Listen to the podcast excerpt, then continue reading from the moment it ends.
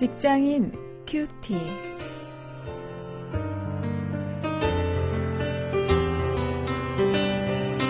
여러분 안녕하십니까? 2월 12일 오늘도 창세기 46장 31절부터 47장 7절까지의 말씀을 가지고 직업 선택을 주제로 말씀을 묵상하십니다. 천한 직업은 없다. 이런 제목입니다.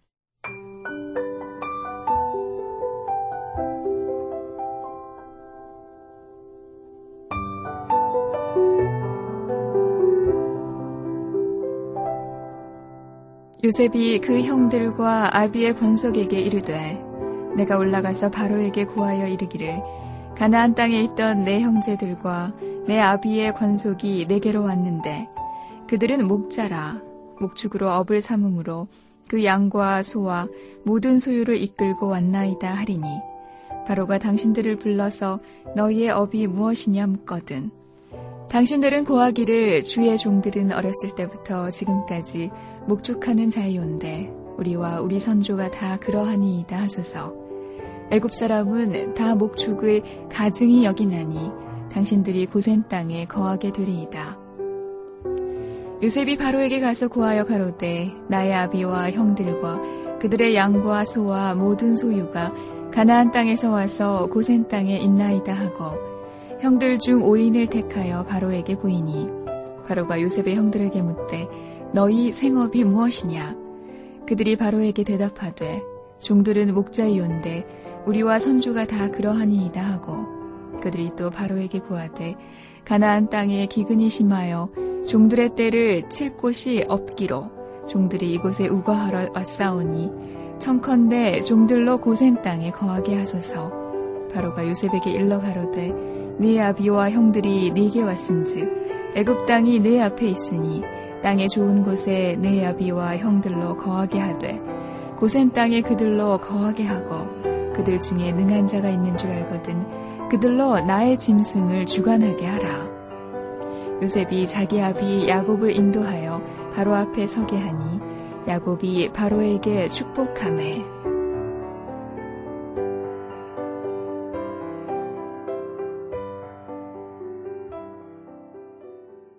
요즘 우리 사회에서 외국인 노동자들이 참 문제가 되고 있죠. 어, 이제 어, 등록하지 않은 어, 불법 노동자들을 언제 기한을 정해서 돌려보낸다 이런 이야기도 있고 그래서 연일 신문에 어, 그런 일들이 오르내리는 것을 봅니다.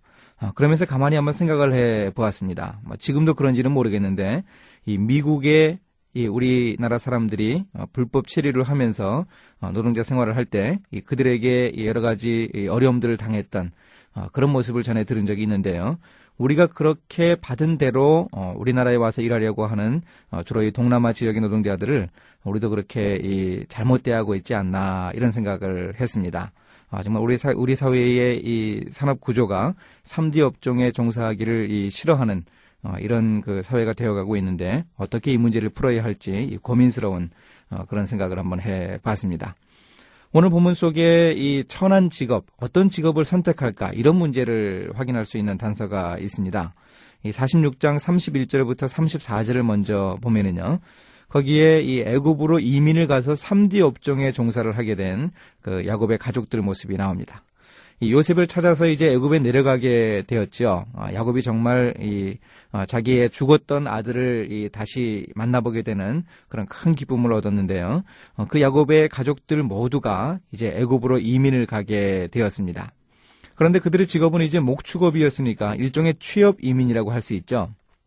하지만 애굽 사람들은 이 목축업을 천하게 여겼다고 합니다. 요즘식으로 이 목축업이 3D 업종쯤 되는 것이었습니다.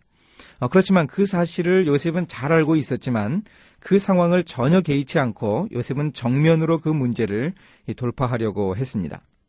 이 요셉의 가족은 이 목축을 대대로 해왔기 때문에 그 직업을 바꿀 수 없다는 것을 이 강조했습니다.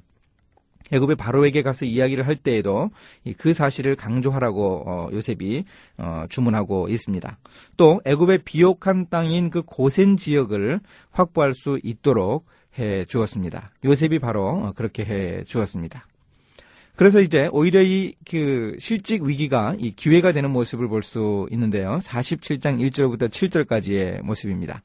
어, 자칫 잘못하다가는 그 야곱의 가족들이 이 실직을 하게 될지도 모르는 그런 상황이 되었죠. 그런 상황에서도 이 목축을 계속하게 된 야곱의 가족이 오히려 이 기회를 잡았습니다. 어, 요셉이 이야기했던 대로 바로가 이 야곱의 가족들에게 고센 땅을 주었습니다. 뿐만 아니라 이 바로의 궁의 그 짐승들, 어, 말들이나 여러 가축들을 돌보는 아주 중요하고 새로운 일까지 맡기게 되었습니다. 이게 요즘식으로 얘기하면 일종의 아웃소싱이죠. 그 애굽 사람들은 목축을 싫어해서 어떤 전문적인 기술이 축적이 되지 않았을 것입니다. 그런데 목축을 대대로 해온 이 야곱의 가족들, 어, 요셉의 가족들이 내려오니까 그들에게 어, 이그 목축의 일을 바로 궁의 목축 일까지 함께 맡기는 그런 모습을 보여주고 있습니다. 그러니 야곱 가족의 입장에서는 애굽에 내려가서 사람들이 천시 여기는 목축을 하지 못하는 일종의 실직을 당할 뻔한 그런 위기가 오히려 기회가 된 것이죠. 이런 의미에서 천한 직업은 없습니다.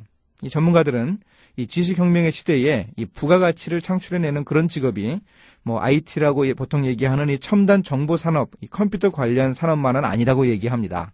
사람들이 기피하는 3D 업종, 그 생산직 업종, 이 서비스 업종 같은 곳에서도 이 큰 부가가치를 창출해낼 수 있다고 하는 것이죠. 어, 우리가 쉽게 생각할 수 있습니다. 사람들이 다 기피하니 그곳에서 어떤 기술을 개발하면 그것이 아주 획기적인 어, 그런 기술이 될 수 있다는 것이죠. 이것은 이 천한 직업은 없다는 이 성경의 직업관하고도 부합하는 것입니다. 이것 우리가 오늘 어, 분명하게 인식할 수 있기를 바랍니다. 말씀을 가지고 실천거리를 찾아보면은요, 어, 우리 자신의 마음 속에 은근히 잠재해 있는 이 직업에 대한 편견을 좀 우리가 버릴 수 있어야 합니다. 천직은 있어도 천직은 없습니다. 무슨 말씀인가 하면 하나님이 내게 주신 이 천직, 어, 그 직업은 있죠. 그러나 천한 직업, 이 천직은 없다고 하는 것입니다. 우리의 직업이 정말 하나님이 우리에게 사명으로 주신 우리가 평생 일하게 주신 어, 그런 이 천직이라고 하는 사실을 깨달을 수 있어야 하겠습니다. 이제 함께 기도하시겠습니다. 하나님 천한 직업은 없는데 혹시 제가 제 직업에 대해 잘못된 생각을 가지고 있으면 용서해 주옵소서. 어, 저의 직업이 하나님이 제게 주신 것임을 깨닫고 죽게 하듯 일하는 사람이 되게 해 주시기를 원합니다. 예수님의 이름으로 기도했습니다. 아멘.